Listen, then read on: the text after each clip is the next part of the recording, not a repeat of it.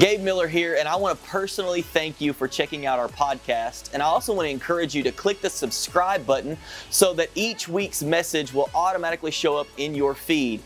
Another great way to stay connected with us is on our website at yourimpactchurch.com and on all of our social media outlets at Your Impact Church. I hope this message today encourages you, inspires you, and challenges you. Let's jump into the message. Amen. You can be seated for just a moment. We're going to sing some more here in just a few minutes, but one thing that we always want to do in the Christmas season and as part of our Christmas services is read through the Christmas story.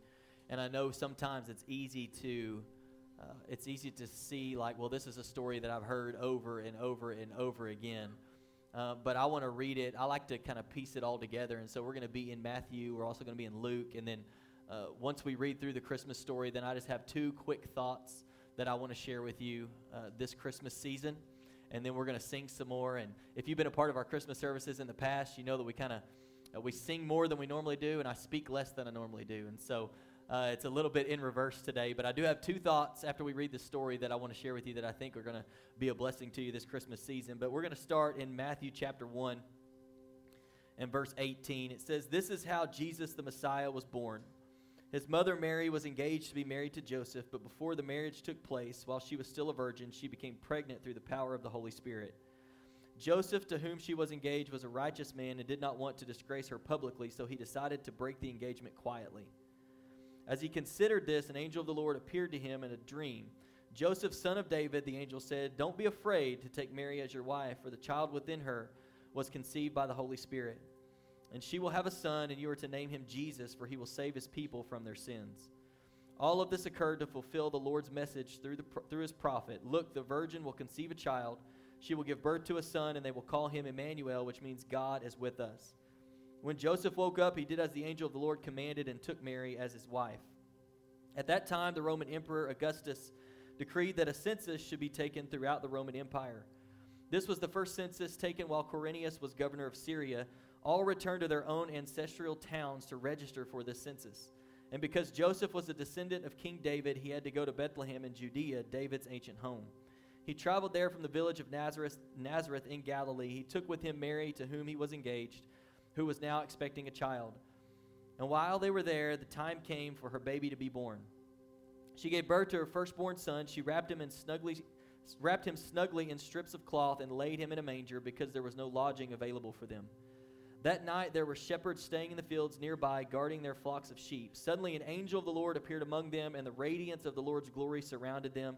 They were terrified, but the angel reassured them. Don't be afraid, he said. I bring you good news that will bring great joy to all people. How many of you believe that this is still good news for us today? The angel showed up to the shepherds and said, Don't be afraid, I bring good news. And today in our lives, this is still good news as we celebrate the birth of Jesus. The Savior, yes, the Messiah, the Lord, has been born today in Bethlehem, the city of David. And you will recognize him by this sign. You will find a baby wrapped snugly in, in strips of cloth lying in a manger. Suddenly the angel was joined by a vast host of others, the armies of heaven, praising God and saying, Glory to God in highest heaven, and peace on earth to those with whom God is pleased. When the angels had returned to heaven, the shepherds said to each other, Let's go to Bethlehem. Let's see this thing that has happened, which the Lord has told us about. They hurried to the village and found Mary and Joseph, and there was the baby lying in the manger. After seeing him, the shepherds told everyone what had happened and what the angel had said to them about this child. And all who heard the shepherd's story were astonished. But Mary kept all these things in her heart and thought about them often. The shepherds went back to their flocks, glorifying and praising God for all they had heard and seen. It was just as the angel had told them. Jesus was born in Bethlehem in Judea during the reign of King Herod. About that time, some wise men from eastern lands arrived in Jerusalem, asking, Where is the newborn king of the Jews? We saw his star as it rose, and we have come to worship him. King Herod was deeply disturbed when he heard this, as was everyone in Jerusalem. He called a meeting of the leading priests and teachers of religious law and asked, Where is the Messiah supposed to be born? In Bethlehem in Judea, they said, For this is what the prophet wrote And you, O Bethlehem, in the land of Judah, are not least among the ruling cities of Judah. For a ruler will come from you who will be the shepherd for my people Israel. Then Herod called for a private meeting with the wise men, and he learned from them the time when the star first appeared. Then he told them, Go to Bethlehem and search carefully for the child, and when you find him, come back and tell me so that I can go and worship him too. After this interview, the wise men went their way, and the star they had seen in the east guided them to Bethlehem. It went ahead of them and stopped over the place where the child was, and when they saw the star, they were filled with joy. They entered the house and saw the child with his mother, Mary, and they bowed down and worshiped him. Then they opened their treasure chests and gave him gifts of gold, frankincense, and myrrh. And I want to share two thoughts before I do that. I just want to encourage you this Christmas season um, that we not get so caught up in the gifts that we're giving to each other that we forget about the gift that we are giving to our Savior, that we're celebrating the birth of Jesus. And so I would encourage you to even pray this Christmas season. God, what is it that you what is it that you desire from me? What is it that I that that I can give to you this Christmas season? What is it that you want to do inside of me this Christmas season? Two things just really quickly and then we're going to sing some more. The first the first point is to choose worship over understanding. Choose worship over understanding. If you if you read back before the Christmas story in Luke chapter 2 and Luke chapter 1, you see that Mary finds out and she gets the announcement from the angel and she finds out, okay, I'm going to be pregnant and his name is going to be Jesus and Emmanuel, God is with us, and all of these things. And she leaves and she goes to see Elizabeth.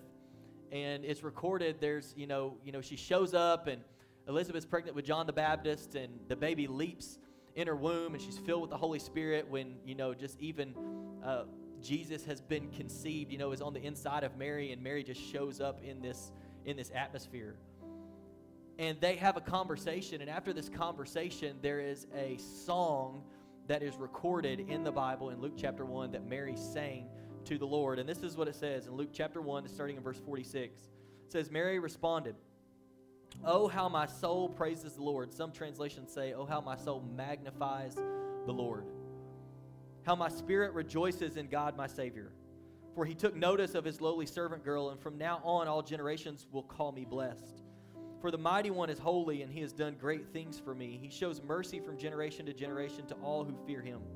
His mighty arm has done tremendous things. He has scattered the proud and haughty ones. He has brought down princes from their thrones and exalted the humble. He has filled the hungry with good things and sent the rich away with empty hands. He has helped his servant Israel and remembered to be merciful, for he made this promise to our ancestors, to Abraham and his children forever. I want to focus in on just the first part of what she said because she sings this song.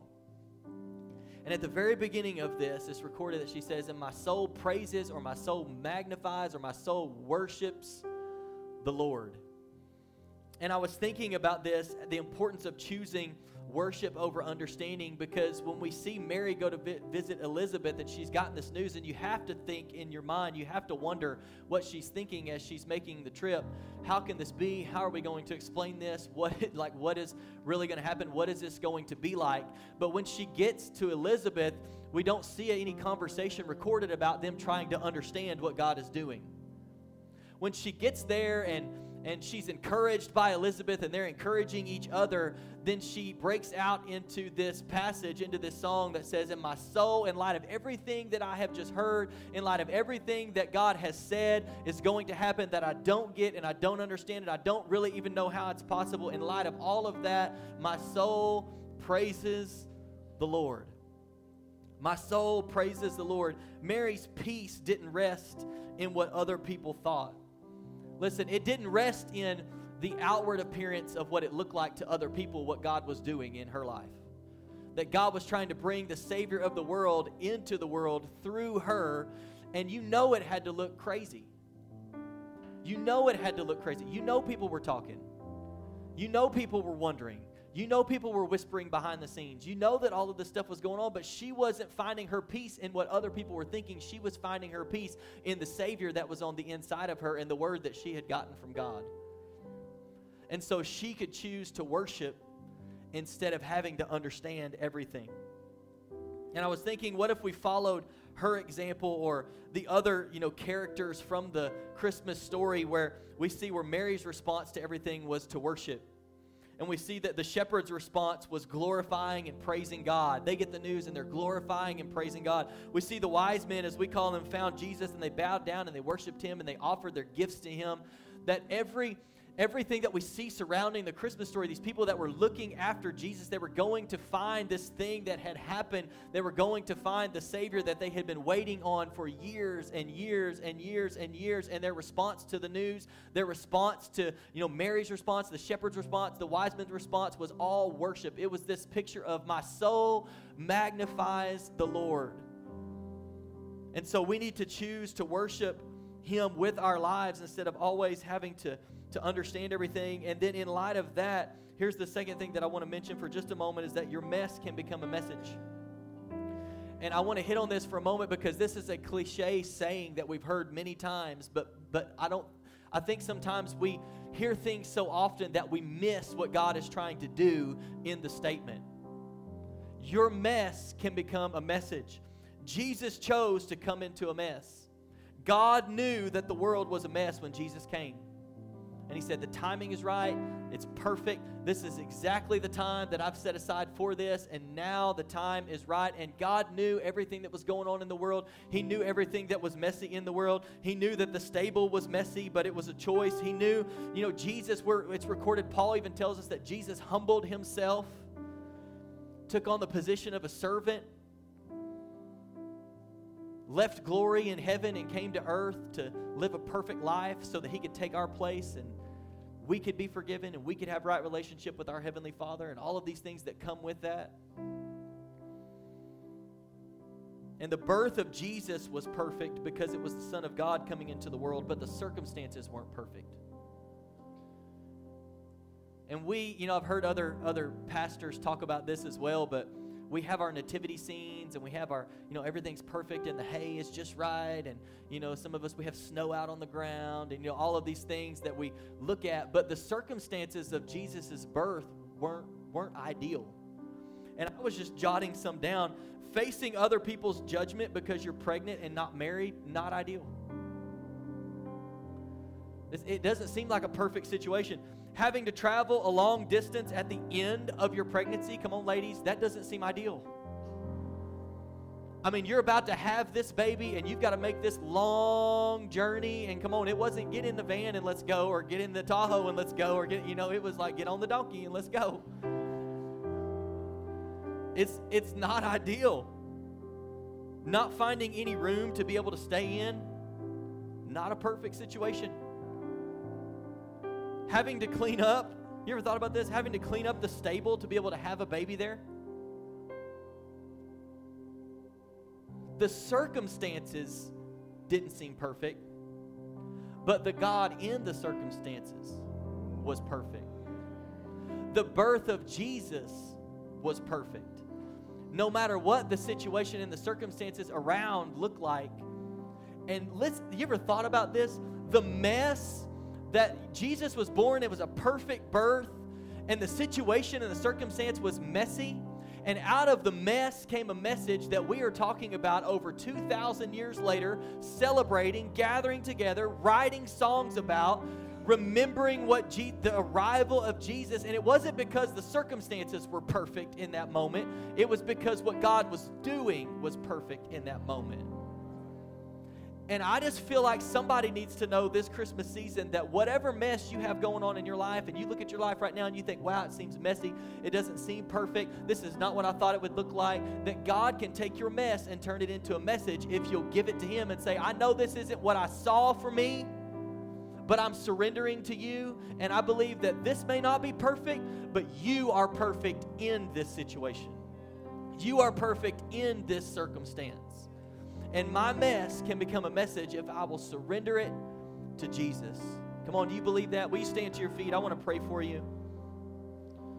We're going to sing a few more songs and have candlelight in just a moment. It's going to be a beautiful moment as we continue to celebrate the birth of Jesus. But I want to pray for those of you that are here today and and you would say, you know what, it looks like it's messy right now. It looks like my life is messy, but I want God to give me a message out of the messy thing in my life. I want to choose to worship today, even though it doesn't make sense, even though I don't, you know, even though the circumstances don't look right, I want to choose to worship. So, Lord, we thank you today for every person here under the sound of my voice, those that are even watching online right now. I just thank you that you are the God that can take the messy things and give us a message. Lord, that we, we when we take our eyes maybe off of our circumstance or off of what we thought things would be, but they're not that way, and we turn our eyes to you, then you can take that mess. And your word says that you work all things together for the good of those who love you and are called according to your purpose. And so we just ask for you to give us a testimony, give us a message, give us a story out of the thing that maybe we're even walking through right now. Lord, help us this Christmas season and every season to celebrate you and to worship you. To not always have to get it, but Lord, to just trust your word, to trust who you say you are, to trust what you're doing in our lives, and to choose to worship you in this season and in every season. And again, we can't say thank you enough, Heavenly Father, for sending your Son Jesus. And today we celebrate his birth, we celebrate his arrival, we celebrate what that represents. In Jesus' name we pray. And everybody said, Amen.